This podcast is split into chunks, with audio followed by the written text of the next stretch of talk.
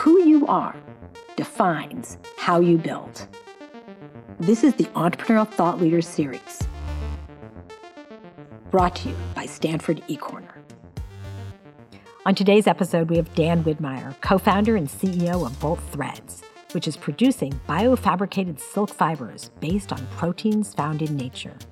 Before launching Bolt Threads, he was a research associate at Amgen and studied chemistry and chemical biology at the University of California, San Francisco, where he focused on spider silk proteins. Here's Dan. Thank you for welcoming me for your last uh, session of the quarter. Um, just before I start going through the presentation, uh, I would recommend you follow the wonderful team at Bolt Threads. Uh, I'm sorry if you have the misfortune of following me on Twitter. Uh, you'll mostly get rage tweets about the Seahawks games and things like that. Um, and so I'm going to tell you about the company I started after graduate school called Bolt Threads. Uh, but before I can get into what Bolt is and some of the things I've learned, I kind of have to give you a little view on how I view the world and, and why, why there's a, a problem that's worth solving here. So, the planet we live on, Earth, about four and a little over four and a half billion years old. Uh, if we look at fossil records, uh, life has been on this planet for I say 4 billion years is actually like 3.8 is the current estimate, but I always say what's 200 million years between friends. Um, and if you, uh, if you think about us, Homo sapiens, we've been here for about 200,000 of those years. We've got some ratio 23,000 to 1 up there. I actually like an analogy as a way to understand this a bit better. So if you say Earth is about one day old, humans are about 3.76 seconds old, um, and the decimal points really matter on this when you're talking about such a big ratio. And, and what astounds me is that in that time that we've been here on this planet, in two human lifetimes, 150 years, humans have had a dramatic impact on every aspect of this planet. Uh, climate change is the one that comes to mind, but whether it's changing the eco, changing the uh, the hurricane season to be more intense, wildfire season as we experienced here just a week ago, uh, or covering the uh, the planet and pollution and uh, waste products, uh, we are having a big impact, and we've done it incredibly quickly. And adding to that problem, in the next, by the end of this century, uh, we're going to add several billion more of us to the planet. This is baked into the pie, it's pretty much inevitable.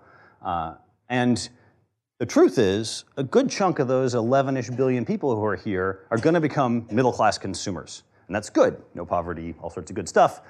On the downside, they're going to eat like middle class consumers, buy stuff like middle class consumers, and throw their crap away like middle class consumers, uh, much like we do here in the United States. And so the question a lot of people have to grapple with going forward is can this planet support about 3 billion more middle class consumers and about 4 billion more people uh, going forward? And uh, it's a honest question, and I think there's a there's an interesting thing we can think about here of some of the limitations of resources. So I'll use the, the, the arable land example. So right now, arable land where we grow our food and we feed all of us, uh, it's great, it works. We've got about 5% more arable land we can go uh, and add new crops to and grow uh, more food. But if you just take that population growth uh, and number of middle class consumers and look at 2050, you need 70% more arable land. And unfortunately, this is not like adding servers to your cloud infrastructure. This is like land. We don't make more of it. You know, maybe someone will come up with a crazy idea, but uh, it seems a little, little far-fetched. So I actually want to ask you guys a question, you know, knowing this. How many of you, show of hands, are optimistic that humans will be here thriving 10,000 years from now? A couple of you. Okay, we'll make it a little easier. A thousand years, hands. Anyone else?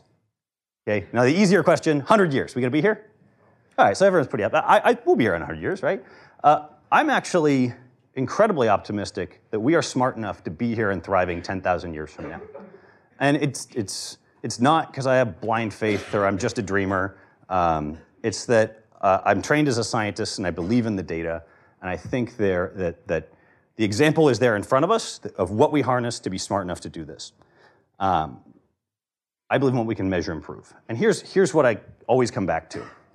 For that 3.8 billion years that life's been here, it's done okay. Like, we just screwed it up in the last 150. Like, look at all these things that, that, that biology has done. It pervades the planet, huge amount of diversity. I'm showing you what's called a phylogenetic tree here, but the idea that everything comes down to a common ancestor, which yet to be uh, uh, agreed upon. But everything from uh, your fungi and your animals to your filamentous and cyanobacteria, your photosynthesizers. There's a huge amount of diversity. And this all went along just fine for, you know, basically 3.8 billion years minus 150 uh, before we really came along with our, our modern society.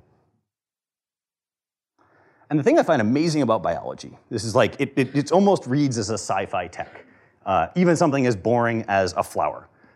Uh, biology covers the planet in every possible range of ecosystems, from snowy and arctic to subtropical or desert. Uh, it self-reproduces. All of our modern products that we've learned to make, widgets, devices, your iPhone, if you chuck it in some sugar water, your iPhone doesn't reproduce, it just shorts out. Um, you throw a seed in the ground, it grows, it makes more seeds, and it makes more stuff. It repairs. If I cut, uh, and I'll show an example of this later, if you cut something off uh, of a tree, it grows back. And, and can you imagine describing to someone, so I'm gonna show a short video here. And this is forest floor, nothing really happening. Oh, now it's moving a little bit. It's time lapse, not in real time. Uh, and look, something is growing out of the floor, growing to many times its height, it's then going to uh, sprout some flowers and look pretty and blow in the breeze. And if you describe this as a technology you were going to invent out of a uh, entry-level engineering class, people would tell you you're crazy. It can't be done. This CO2, sunlight, time, don't freeze. It works. That's absolutely amazing. Biology is powerful. And, and me as a bioengineer see this as an example of something that can we figure out how it works? Not just watch it and say, wow, that's pretty, but use it to solve some of the problems we have on this planet. And here's what's really changed a lot uh, in the last 15 years. And to the layperson who's not a biologist, it's been less obvious. This is one of many things, ways to convey this, but uh, DNA sequencing is a really good uh, way to show how this technology has changed uh, dramatically. Um, you can talk of, this is, this is reading DNA technology. This is, you look at the A's, T's, C's, and G's within the genome of every living organism on the planet and understand how it stores information that makes it do everything from eat and digest things to make new versions of itself to self-repair. And as this cost has gone down from, you know, $100 million a genome to about 1,000 bucks a genome, uh, it's enabled a lot more engineering capabilities, design, build, test cycles. And there's anal I can show you analogous data for writing DNA code, for synthesizing those A's, T's, C's, and G's, as well as some of the more esoteric tools and, and computational functionality that's critical there. And so I actually think modern, bioengineering, modern bioengineering is truly engineering and going there quickly. And it liberates us from the canonical ways we think about materials in particular uh, across our planet and energy so that we're not going to be reliant on 18th century solutions to 21st century problems. And so one big problem here is that all of our modern economy is built on an absolutely amazing material that is fundamental to everything we do, and that's oil. Uh, and oil is amazing. I'll show you in the next slide. When we get there, uh, uh it, we kind of need it. But there's no amount of optimizing that current economy to sustainability for 10,000 years. Uh, we're either going to burn it all up, we're either going to release enough greenhouse gases that we unleash the full uh, fury of climate change, uh, or we're going to drown ourselves in pollution of things that never degrade. But as I said, it's actually quite useful. It's made some really awesome things. Uh, you know, everything from you think about driving your cars and stuff like that, but uh, everything from paving roads to making plastics and, and over the last uh, 50 years, plastics, unsurprisingly, have grown dramatically because they're cheap, they last a long time, uh, and they're very good at what they do. Uh, in fact, you find them touching every element of your life, including, I'd be willing to bet 95% of you are wearing plastic fibers right now. Um, the challenge with that is that it's designed for a product that you use for a short time, but lasts a long time. And our future looks something like this when you create something out of a polyester or a nylon or an acrylic plastic, you're putting something out there that you're going to use for anywhere from, I don't know, drinking straw for a couple seconds to minutes, uh, and it's going to last for a few hundred years. There's a big impedance mismatch between the, the material and the product and, and how long it lives. And that's actually only the part you see. Take your clothes. Two thirds of the fibers made on this planet every year come from plastics, primarily polyesters. Uh, we make and consume about 80 billion, I've heard it's about 100 billion now, garments per year.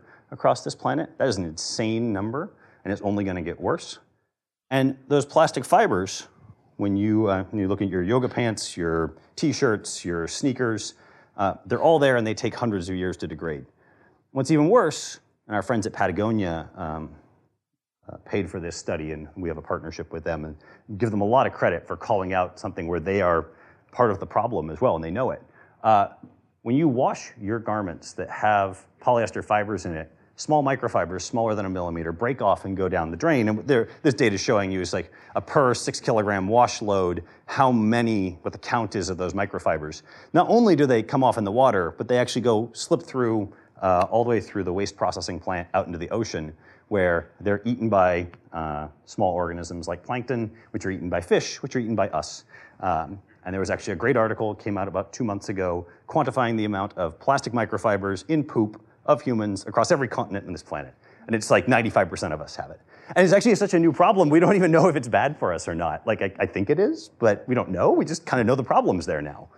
But if you ask me, this seems kind of unsustainable, right? How do we go, how do we live on a planet where we consume 80 billion garments a year that effectively never go away? Whereas you turn around and look at how nature does things, and it makes materials that are designed for four billion years to biodegrade in the environment. And I found this one, I'd, I'd throw this up here just to point out the absurdity of some of the things we do. You know, fruit is great. There's a term like goes bad faster than fruit, because fruit actually biodegrades. We've actually been so crazy as to make things like things that look like fruit out of plastic that will never go away. This is absolutely absurd. So I think, you know, nature's incredible. Uh, there's a problem here with materials. Nature solved a lot of these problems. Four billion years, that's a lot of like what exists today, but everything that came before it that we can find out there. Uh, and when, they, when nature makes a material, it stores it in the genetic code, like I kind of alluded to earlier. And so I'm gonna give you an example here. One that I think is, drives the point home a little bit, show you a few things that nature makes. So this is a barnacle. I'll be surprised if none of you have seen one of these before, but maybe you haven't. Uh, they, most these little crustaceans, they, they, they stick to the hulls of ships and piers and things like that, and this is a blown up version here. They basically sit there in their filter feeders trying to eat stuff that comes by. Uh, have no brain, have effectively no way to move around except for in the early part of their life cycle, but they've essentially evolved and adapted over time a glue that they make and secrete that cures within salt water, which is actually a really rare feature. Um, and they stick to this ship and not even, you know, no hurricane, no amount of driving fast takes them off. You come there with a hammer to bust them off. We as, as scientists, chemists, chemical engineers, we haven't made things as good as that in our 100 years of, of supposedly being the smartest in the world. Um, this next one I'll show you is a, another different material where nature's evolved something cool. Um, and I'll, I'll, do this in two phases. One, because uh, I a gratuitous hummingbird video because I like hummingbirds. Um, so this hummingbird is flapping its wings 60 times a second. Uh, that is kind of crazy, right? Has anyone tried to move their arms 60 times a second? You, you don't do it, you'll hurt yourself. Um, uh, it's, uh, it's, um, it's absolutely amazing. So how did, how did nature solve this problem? And the, the better example to show you guys is, um, we'll take this dragonfly. It does the same thing, but it's a better understood system. So this dragonfly, fairly small, has wings that are about the length of its body, giant lever arms. I don't see big burly muscles to move its uh, wings 60 times a second. Um, and in, in her short lifespan, she'll flap her wings about 300 million times. Uh, what she's done is gone and evolved effectively protein-based rubber bands that sit in the joints of the wing that are 99% energy efficient. So she's not actually putting a lot of energy in, she's just kind of keeping them bouncing over time that, uh, that keeps her aloft. And that's absolutely incredible. It, we don't make rubber nearly that good anywhere on the planet from petrochemicals. So my, my personal favorite, where Bolt started, uh, the silk that spiders make. So what you're looking at here, it's a video I'm gonna show you. Um, this is called the Darwin bark spider. Um, she's about a gram, not the smartest critter in the world, uh, spins this protein-based fiber that we call silk. Um, it's very similar to the silk we use for apparel uh, over the years. Um, and it's fine, it's biodegradable. I'm gonna actually back up and play this again. Um, okay, it's fine, biodegradable. It's actually stronger or tougher than Kevlar uh, by about sevenfold. Uh, it's absolutely incredible material. She's not intelligent about it. She just had a 400 million year head start. Um, and so what she's doing here, actually, this is a really cool feature that spiders do. Uh, this is called uh, ballooning. She's releasing this silk. It's wafting across a river. It's going to catch on the other side. It's about 30 meters wide, and she's going to build a web over that river to catch bugs that come up to make more baby spiders. Um, and that that's the power. That's one of the most powerful things you can imagine on the planet when you look at biology. And it actually gets far better than that because this silk is actually out of one of six or seven kinds, depends on the species that she makes, that have different features. One, stretchy like spandex. Another, you think of a spider's web, it's sticky. Um, this, that silk is not sticky. She actually makes a glue from a different gland that she coats onto those fibers. There's another one that's super soft. There's one that's um, uh, very, very fine. Uh, but all in, she's already provided a roadmap for how you would make a wide array of fiber-based polymers. Um, and so I think about you know, the technology that makes these guys tick. Um, they, they make our modern devices look like rocks that we carry around and talk into. Like, this is amazing with everything that they can do. Uh, and spiders are really where the Bolt story uh, started. So uh, we came along and said, you know what? There's a lot of these features out in nature. They're often made from proteins, much like the fiber we have here uh, from the spiders, the glue the barnacles make, the, the rubber in the, the insect wings, all incredible materials, all made from proteins. And proteins are kind of the core competency of biology. Uh, when you study biology, there's something called the central dogma. It's about information stored in DNA to functionality largely in proteins. Uh, the search space is about basically 20 to the n is the number of amino acids you have in there. So it's effectively, quickly becomes effect, uh, basically infinite. So I founded Bolt Threads in 2009 with two of my buddies uh, out of graduate school with the idea of using proteins to replace the plastics and other materials we find out there in the environment. And so I'm going to tell you a little bit about how we do that uh, before I talk about some of the things we learned uh, along the way.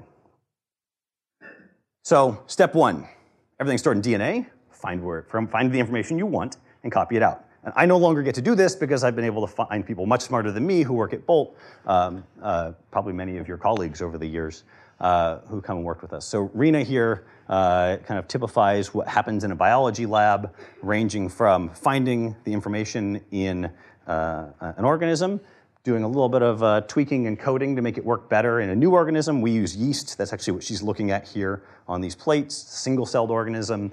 Actually, we as humans have a very long and uh, passionate love affair with yeast. For several thousand years, we've used it to make cheese, bread, beer, wine, things we love uh, all over the world.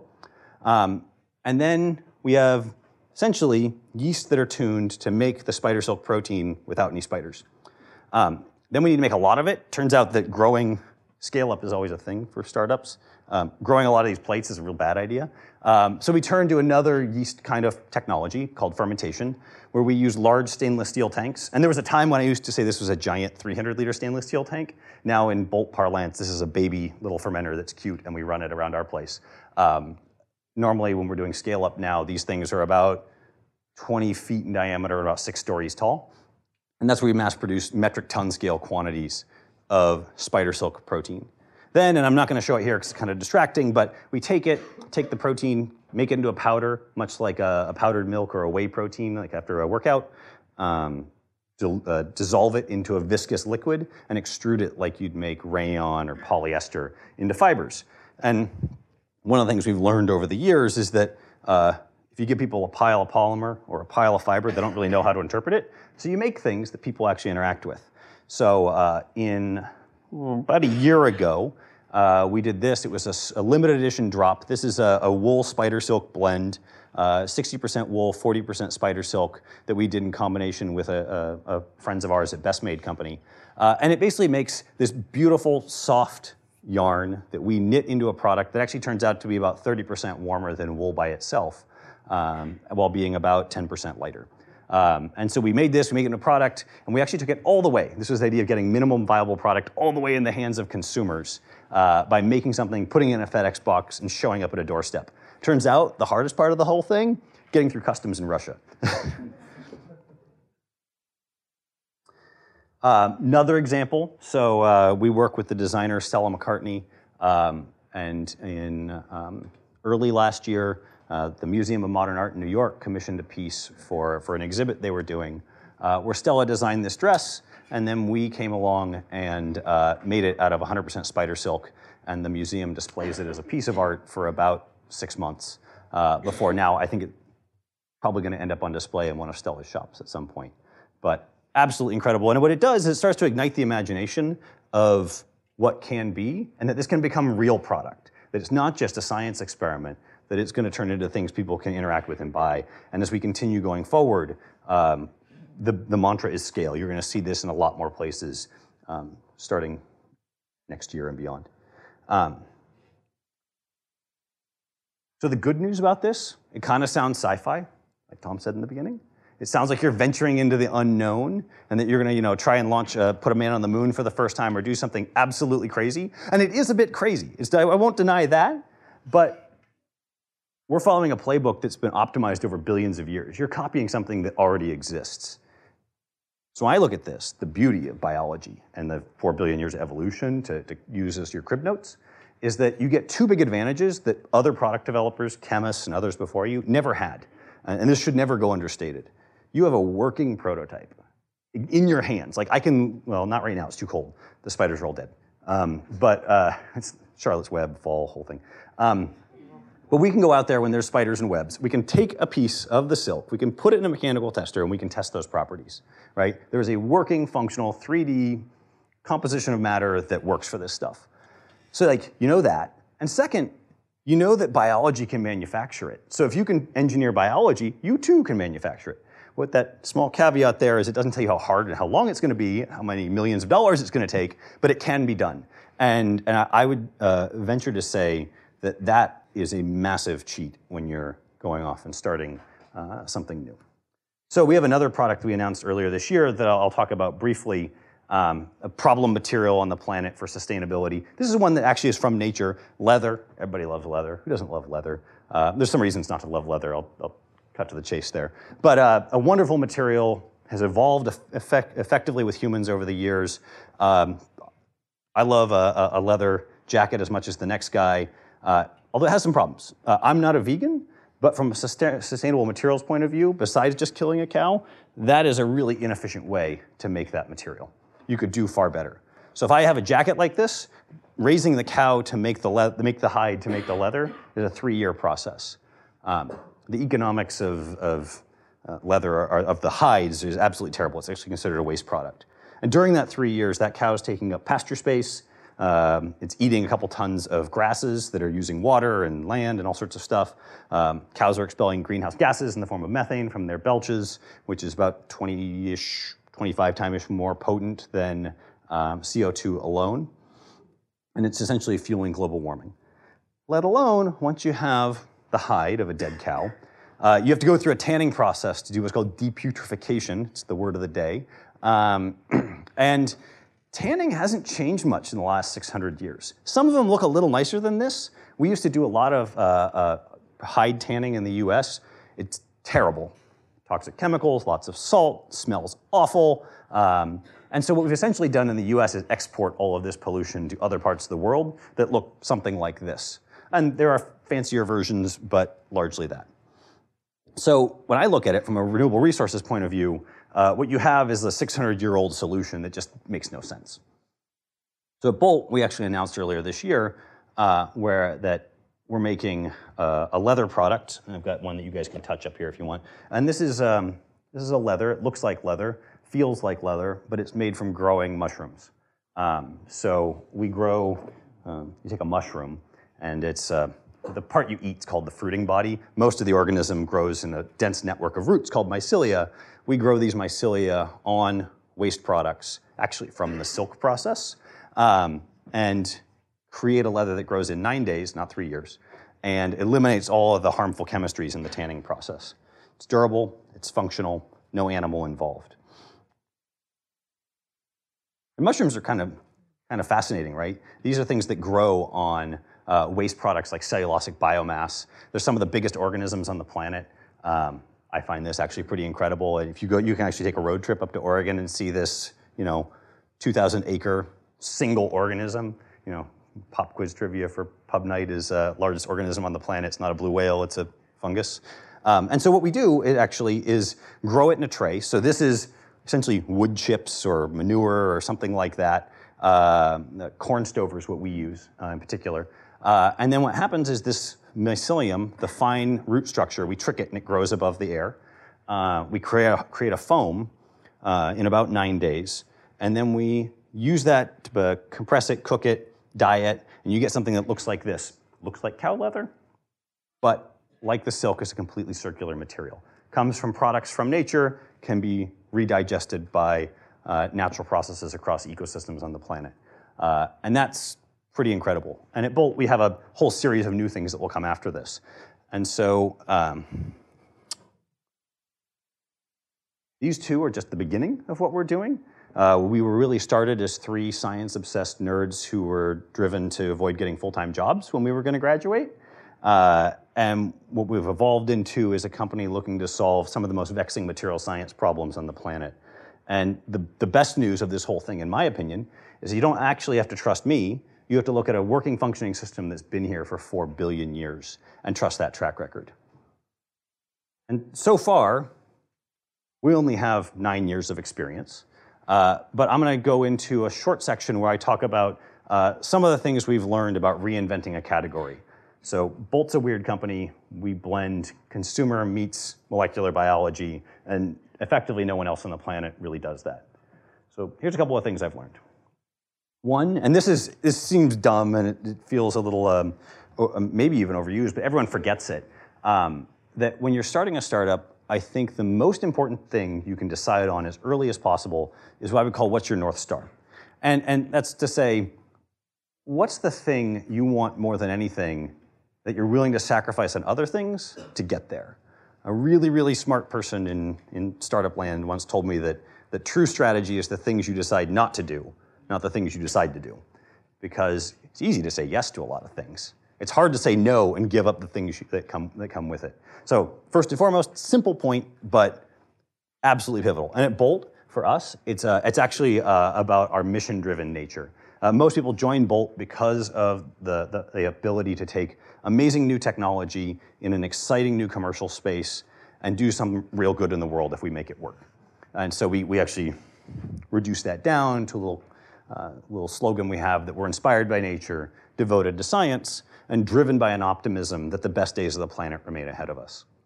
And that, that's something that everyone who comes to Bolt really buys into, uh, and it makes it easy to say no to all the other things uh, along the way because we know what we're saying yes to. Uh, the second uh, thing I'll point out is about recognizing opportunities. I, I, think oftentimes people think that like opportunities are either they have to be completely obvious or that people get lucky. I would say that each of you are smart enough. You know amazing opportunities, and it's all about the execution to get there. And so I'm going to show you, this is a vintage 2011 Bolt Threads, then called Refactored Materials, uh, Series A pitch slide. We raised $5 million uh, in our Series A back then. Um, and it was about the benefits of why you'd want to make silk this way. Uh, and we're mostly wrong, but whatever. Um, the, the, idea here is that you can make, with an uh, uh, automated process, you make more consistent fibers than when nature makes them. Uh, you can control cross-section. Uh, we, we thought, and we, we're no, now know, you can make these fibers machine washable. And then I added these two things. I was like, people should care about this, sustainability and the fact that they don't come from animals. I got laughed, like literally laughed out of venture capital pitches because of this, right? They were like, like, I might be as green as the next guy, but I've never heard of a vegan material. Today, there's like a billion dollars of demand coming to the Bolt's door asking for these things, and no one cares about these things. So the, we, the point here is not that like venture capitalists were dumb, it's that there was an opportunity, it just wasn't clear that the market and the need had all lined up in a way that everyone understood it yet. And that, that we had the right idea, just the right timing. And that by being flexible and knowing that there was an opportunity there, we were able to harness that later on. Uh, the second part of this was where do you use silk? Um, and so my slides are a little backwards here, but uh, the way I'll explain this is uh, if I, when I tell people we're making spider silk, uh, the first thing they say is make bulletproof vests. And it's probably because I seeded it in your mind by comparing it to Kevlar and being tougher earlier. Turns out that's probably a terrible idea. You're taking a business risk on a, a market space application that literally no one's ever done with that material before. And so you're compounding risk upon risk that's serial. Whereas if you look back for about five centuries, uh, or sorry, five millennia, sorry, Uh, silk's been used as a beloved material in consumer products and apparel. It doesn't have the long timeline and technical and regulatory risks that come with some of the other uh, spaces. And it simply required us as a bunch of engineers to kind of check our egos at the door and say, this isn't what feels like the most technical application out of the gate, but turns out silk's about a $5 billion a year market, which is not really what we go after right now. Uh, silk fiber itself, we go after other stuff within the fibers market. But there, and as you dig into it, there were really interesting technical problems to solve and really interesting sustainability problems to solve. Um, and then after we solve that, we can always come back and do these other crazy things people asked us to do, like make uh, uh, semiconductor dielectrics, uh, sailboat sails, medical devices, uh, beauty, and automotive. Nothing stops us from doing that in the future if we get the business right in the beginning. The other part I'll point out is uh, Mylo. So uh, a year ago, this was not really a big part of Bolt at all. And it was a recognition that there was a massive opportunity in the market here, that the right technology at the right time with our team could be huge. And today, the demand is, I actually have stopped taking calls on Mylo um, because uh, it, it, the demand is just through the roof and people will pay anything for it. Um, this one is a little self-serving because I'm a scientist, but I would argue that treat entrepreneurship like science. Make sure you're learning from everything you do. Every, everything you do can be designed to learn something uh, as a failure, even in failure. Um, and so I would give a couple basic examples. I think of, uh, I've got a four-year-old son and little past blocks and holes, but um, uh, trying things. Actually ask the question, gather the data, analyze it, and use that to inform your decisions. Running off of other people's wisdom and instinct is rarely the right option. And usually you can design good experiments that allow you to make data-driven decisions uh, on how to build your company and how to go forward. Um, I'll skip over this one. Competition.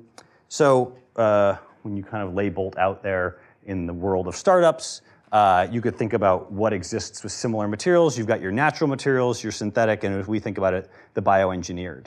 And we're not the only ones who've thought of this idea of using biology to engineer materials. In fact, if you go start Googling around, you'll kick up companies like these ones. Um, and you'll say, oh, they're your competition. You could like fight them and block them with IP and like all these other things. Uh, and they've got like pretty pictures, kind of like ours. And like maybe this is a, oh, this is, this is all our stuff over here. But maybe this is a problem, right? The reality is most startups don't die because you have competitors. Like we're all a bunch of startups who are burning cash and trying to like figure it out. The biggest competitor is ourselves. the most likely chance a, comp- a startup fails, in my opinion, is the team makes bad decisions and runs out of money and can't make payroll. And so, and it, it just, it, you, that's like the most obvious thing, but everyone forgets it. Um, so like, I often advise everyone at Bolt, look internal, not external, for where the, wor the worst competition is. And make sure that we're testing the right things and being prudent with our path forward so that we can make our product and our technology real. Um, uh, turning a technology into a business. So this is a tricky one, especially for scientists and engineers. Um, you know, we're all good with technology. At some point, you have to find a way, way to make money doing it. Um, the Dan, just go raise more money answer only works for so long. Even though I've heard people say that at Bolt, Dan will just raise more money. Um, and so, so you know, the, the question here is like, I, I, would argue that, that Netflix did this brilliantly uh, of finding a way to take a technology and marry it with a business model in a way to devastating effect to the rest of the marketplace. Uh, and so when we look at this at Bolt, uh, we have a business model that in the traditional sense, what, what many people told us to do was uh, Bolt makes stuff and then we give it to someone who's like a middleman who makes things like fabrics and materials, and then they'll sell it to brands, and you'll monetize by basically feeding the pipeline, and these people will eventually pull. That turns out to be terrible, and there's a million reasons that doesn't work, and there's no incentive. Great technologies die all the time here. So what we did at Bolt was kind of hybridize the business model, where not only do we make things, we take it all the way to the consumer, like that hat I showed you. Uh, we made a series of neckties. We actually, like this, this bag actually we had on Kickstarter a little while ago. Um, a few examples here of stuff we've done. And like I said earlier about being a scientist, these are all experiments. We design these to learn a lot in everything we do, from how do you design packaging, how do you ship something, to what archetype of customer is interested in following us, how does it map across social media space and, uh, and e-commerce. And, and it, it's all about getting out there and doing lots of tests really, really quickly. Um, I often tell people within the company that humans are worse than random at predicting the future, but we are far better at seeing it and recognizing it. And so let's just make a lot of things and let's recognize where it's working. Um, what you should care about. This is a little nebulous, but if you start a startup, this is what the headlines are going to tell you you should care about. So these are some things that were written about Bolt Threads. Um, it's all about dollars, right? Everyone cares about money. No one cares about the rest of it in public perception. But much like that North Star argument I made in the beginning, you, you need to know what you're going for and learn to ignore this, and it's harder than you think. It's really difficult. Everyone gets caught up in this raising money, financing, because we all understand money and the fungibility and being able to, uh, to, to, do things with that. Um, but in reality, like it all comes back to this. Like we, we, we care about this internally, and if we do this right, all of the capital, all of the money will be there. Um, and the last thing, and this is just small, um, as an entrepreneur, no one is going to tell you how to do your job better than yourself. And the great entrepreneurs, in my opinion, find a way to self motivate. Uh, for myself, it's how you cause enough anxiety, enough um, motivation to channel all of your energy into making the business go forward. So the example here is, um, you know, if you put yourself in a boring office situation every day, it's pretty hard to motivate yourself to do extreme things, to make risk-based decisions, because, you know, uh, Bolt, no amount, uh, or day one at your startup, no amount of cutting costs will get you to profitability. You're going to have to make risky decisions and take chances to get there, um, which I imagine if I was hanging upside down on a, on a rock like this, uh, you're pretty motivated to make some risky decisions if you have to. Um, so those are the, a handful of things I've learned. I'd actually like to take some of your questions now uh, about what we've done at Bolt, how we've gotten here, and where we're going next. Right here in the middle. The, the leather suitcase, the not real leather suitcase you're making that's comparable. What is the cost analysis on that a comparable leather product, and how is the market reacting to it on that basis? Because I've never heard of it before today. Mm-hmm. You say you're getting a lot of calls. Yep. So the, the, the for the people who are watching the, the video, uh, how does the cost compare on the, the leather product today, and, and how does that drive market reaction? So our biggest problem by far today, Bolt's been around for eight years, is how much stuff we make, right? We've made 500 square feet total of that stuff, probably, so it's not ubiquitous. We've made maybe 100 kilograms of fiber total. Now, next year, we're gonna go up 100x in leather and 10x in fiber or more. Um, what happens, by taking stuff to market, what I have learned, the people who would buy from some of your customers and partners are the most attuned to the new stuff coming out. So if I launch 100 hats through Best Made or 200 briefcases or, or ba- tote bags through Kickstarter, the people who are designing and making purchasing decisions at the large partner companies are the most attuned to the news that comes out around that. And modern, you know, uh, uh, modern advertising can be used for good or ill. Um, and if you have something that's new, exciting, and has a great story behind it, you can broadcast your message further than you ever could two decades ago. And so that, eh, uh, to answer your cost question, its cost comparable will be less than leather at, at, at scale. Um, that's, I mean, you're, you're, feeding it dead plant mat, ground up trees, uh, or horse manure or stuff like that. It's, you're feeding it free stuff. Why does leather even exist anymore? Because we're not at scale yet. Because we're not at scale yet before we displace it. Yeah. About a $100 billion market, and it just needs time. Right here. So what's your main obstacle to scale? What's my main obstacle to scale? No one's ever scaled advanced biotech processes in this way before. Um, so if you take about, I'll give you a, a, quick example of the silk problem.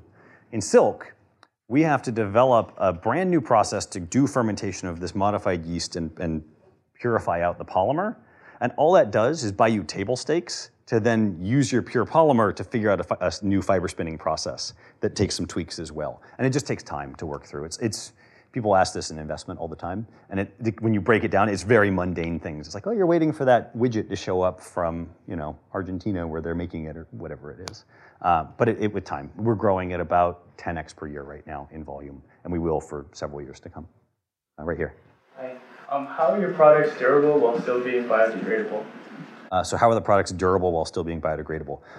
Oftentimes in the beginning, they're, they're biodegradable but not durable. Um, but biodegradability is not about uh, it, it goes away instantly, but that it does go away in less than hundreds of years. So like often with our silks, you're looking at something that if you were doing a bunch of biodegrading tests right now, it's proportional to the density of the material and how enzymes and things like that and microorganisms can infiltrate if you bury it in nature. But your closet is not the optimal biodegradable environment compared to a compost heap. And so you can you can tune in that way, and we shoot for something that lasts for roughly impedance match with how long you'd keep the, the piece of apparel. So most humans, if you buy a piece of clothing, you wear it for uh, I think industry stand, industry would say 50 washes, so 50 wears. Almost no one goes that long anymore. But we basically have this idea of like if, it lasts for five to 10 years, that's way better than hundreds and uh, long enough to last for the product life, lifespan. Who else? Uh, back there. So the, the fashion industry is kind of known for its, let's call it, uh, ethical issues. Um, do you see in the future, you know, replacing that or ensuring that the materials that go into it are uh, more healthy for the planet? So, uh, fashion's ethically challenged in a number of fronts. Do we envision replacing the fashion industry or changing the inputs to make it more sustainable with the planet? Um, my thesis right now, you need to change, if you want to change the output with plastic, change the inputs of the material because recycling, I'm a chemist, I'm biased in this, recycling is a terrible technology. It's just super lossy uh, and you end up with this distributed pollution all over the planet. Um, so I think step one is that. Step two is um, one of the things we don't talk about this a whole lot externally, but we actively look for materials that could change the way you manufacture the product, because then maybe you could dramatically change some of the other impacts in the industry. And that we're it's still early in that. We're mostly focused on the longevity of the waste of the product and the waste product, um, but we've got some ideas kicking through. So it's a little bit of both, uh, right here. Do they smell? Do they smell? Um, well, actually, the leather smells like almost nothing. You guys can come smell it if you want. We actually may end up adding a scent in the end. Um, if you don't do it right, it smells awful. Um, like so, if you don't, if you don't, like uh, the same way that if you took a hide and you didn't uh, um, properly preserve it, it rots. The same thing happens with all natural materials. So you actually have to go through this process of preserving it so that it does last for a long time. But odor is oftentimes a byproduct of degradation by microorganism. Uh, in the back here. So you mentioned as like part of your inspiration that you want to like disrupt middle class consumers and their consumption of like polyester. But you're partnering with Stella McCartney and your like hats and your first products weren't exactly affordable to the middle class yep. industry. So how do you plan on like getting into that group and would you consider like selling your threads to bigger companies that are already part of that middle class consumer textile Yep. So the, the question is there's a vast mismatch between the scale we've done today and if you actually want to make a difference at a global scale. And, and, and yes, we, we, you know, part of this is the healthy tension that comes up in startups between the perfect solution and where you start. And my philosophy is always just start. Just start doing things and improving. And so, uh, you know, my metric internal for Bolt is every, and some, it's somewhat arbitrary scale. Everything we do, do it 2x better than the last time we did it. Because if we do that, we'll get there. And, and the, the long-term goal is exactly that. We would love for the fiber we make right now to be a ubiquitous, every brand on the planet's using it and has replaced it as the cost comes down and the scale goes up. But it comes back down to the, the slowness of scale of making actual physical things uh, and putting plant in place. Um, here. Um, I would label uh, Thread as a deep, uh, deep tech uh, startup, like because uh, venture capitalists are taking technical risks in investing in you. But now they say that uh, it's really time to be uh, to, for for bringing up a new um, hundred billion deep tech company. Will you be the next hundred billion deep tech company? So, so deep tech is popular. It's been a popular buzzword recently, and and will Bolt be the next one that is a hundred billion dollar plus company? Um, I don't know if we will be. Certainly, if you look at the basic ingredients, you can put together a functional model when you look at the market sizes and the TAM and all the important stuff you care about and where margin can be. There's no reason Bolt couldn't be a trillion dollar market cap company one day for the volume of stuff that's done. But you are taking real technical, like not even just technical risk, you're taking science risk. This is actually not even engineering risk in startup parlance. This is like, does the world work like we think it does so that we can actually bring this uh, to market? I, am hugely optimistic. I'm hugely biased. Because, what? Yes, I think that I, I think this this should, uh, well. Okay, I hope that happens. I actually hope our competitors do stunningly well as uh, also, because when you look at the, the need to make a change on the sustainability of this planet, it has to happen on a time scale that no one company can do itself. I I mean, you'd have to mobilize in some insane way for Bolt. If Bolt's the only answer, I'm terrified for the future. Um, so I hope a lot of people do this really well. And actually, I, I, I, put my money where my mouth is there. I actually actively help anyone who's working in this space, whether I'm advising, uh, opening up resources we have at Bolt to teach people how to do things. There's a lot of things we've learned that, that we should be sharing. Right here. Why do you just produce these products, ties and hubs? Why specifically? So how do we? So the question is, how do we choose these products and specifically to make them?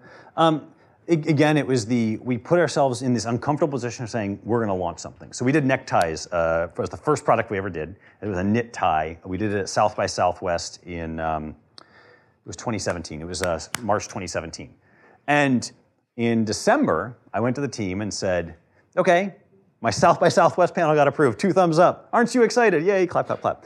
Guess what? We're going to launch our first product there. Silence. Like there was literally nothing done at that point. And so I left it, what I did is I, I, put the challenge out there and I left it to the team. And they did effectively something similar to an agile process where there was a three month sprint to figure out what it was, what we could make, what we could scale, what we could produce, and put it out there. Because the point was, you know, nothing infuriates me more about tech companies than vaporware. Where it's like, oh, it's coming, it's gonna be perfect, it's gonna be great. And then the perfect becomes the enemy of good enough and ever making progress. For us, it's like, pick stuff, put it out there, learn from it, move on. Right? Uh, I had a picture here. We made some composite knife handles. It was kind of cool. We learned a lot about getting bubbles out and wetting the polymer with uh, epoxies and different resins. We made about 25 of them. We'll probably never, we may or may not do that again, but we learned a lot doing it about how you'd make a different type of product with the material and find out where the killer application is. And you do that by repetition. One more question. All right, last question. Who's, who's got the last question here? Takers, takers. Right here again. Why did you buy in 2017 uh, Best uh, Made? So uh, this company, Best Made company that we worked with, um, we acquired in 2017. Part of that was again, was a learning, and it's I believe that when you make new materials with wild new material properties, we've learned that no one knows what to do with them, and so we wanted to have the agency to take it all the way to the consumer and see what happens. And we've done uh, we did one product last year with the hats. We've done about three or four this year.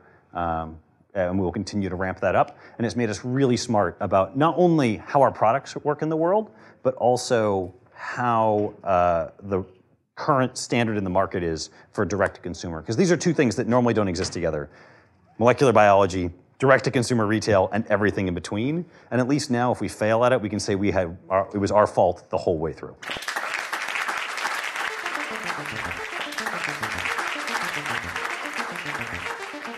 The Entrepreneurial Thought Leader Series is a Stanford eCorner original production, supported by the venture capital firm DFJ. The stories and lessons on Stanford eCorner are designed to help you find the courage and clarity to see and seize opportunities. Stanford eCorner is led by the Stanford Technology Ventures Program and Stanford's Department of Management Science and Engineering. To learn more, please visit us at ecorner.stanford.edu.